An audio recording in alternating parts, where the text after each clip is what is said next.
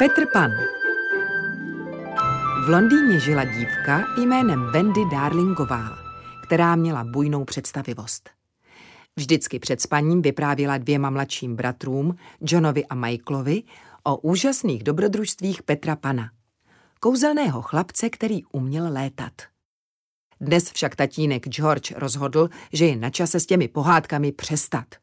Wendy už je velká holka a jednoduše se to v jejím věku nehodí. A ještě jedna maličkost. Od zítřka měla Wendy spát sama ve svém vlastním pokoji.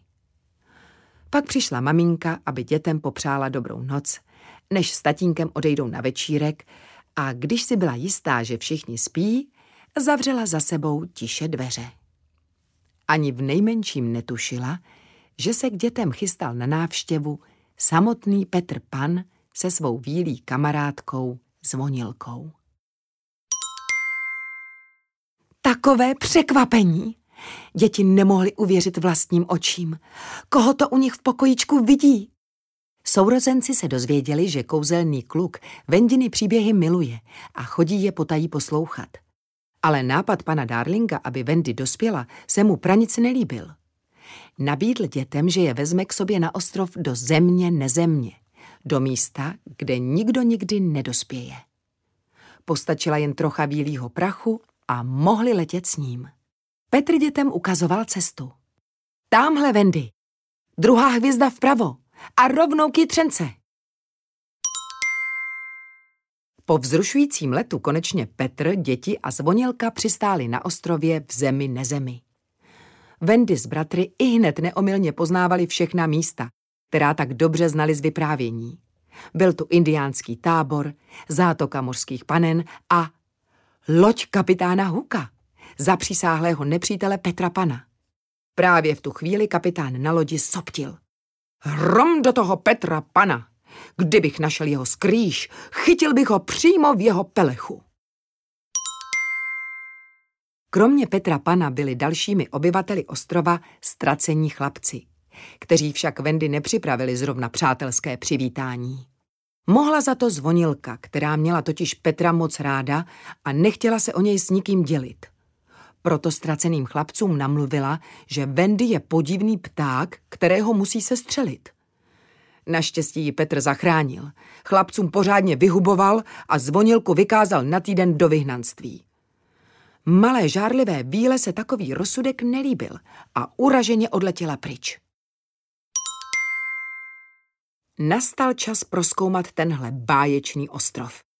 Petr se nabídl, že Wendy vezme do zátoky mořských panen, zatímco všichni chlapci chtěli na dobrodružnou výpravu. Petr měl jasno. Dobře, kluci, zajměte pár indiánů. Johne, budeš velet. John hrdě vypěl hrudník. Vynasnažím se, abych se osvědčil. Nadšeně se pak vydali na cestu. Jenže chlapci nepočítali s tím, že indiáni se od nich nenechají chytit. Naopak na kluky nastražili léčku a odvedli je do zajetí. Mezitím Petr s Wendy v zátoce mořských panen zjistili, že kapitán Hook vymyslel ďábelský plán.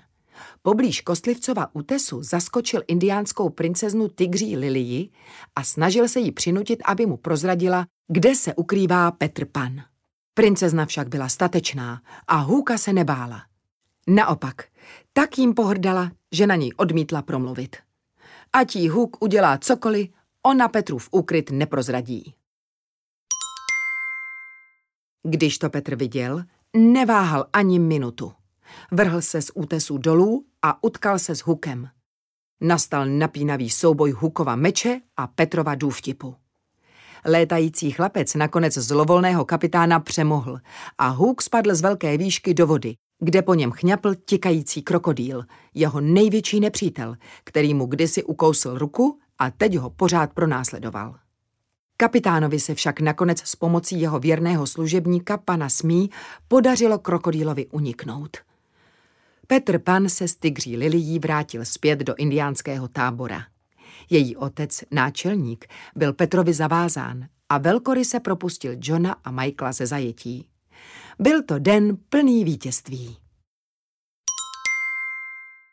Huk byl rozčarovaný, že mu Petr zase upláchl, ale smí ho navedl na spásnou myšlenku. Využijí toho, že zvonilka se s panem rozkmotřila, získají ji na svou stranu a ona jim ukáže cestu do Petrovy skrýše. Hukovi se vlila dožil nová síla. Hurá, do toho!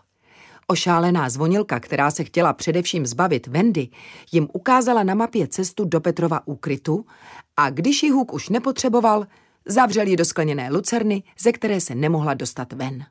Pak se vydal na lov a Vendy s bratry a ztracenými chlapci skončili jako zajatci pirátů.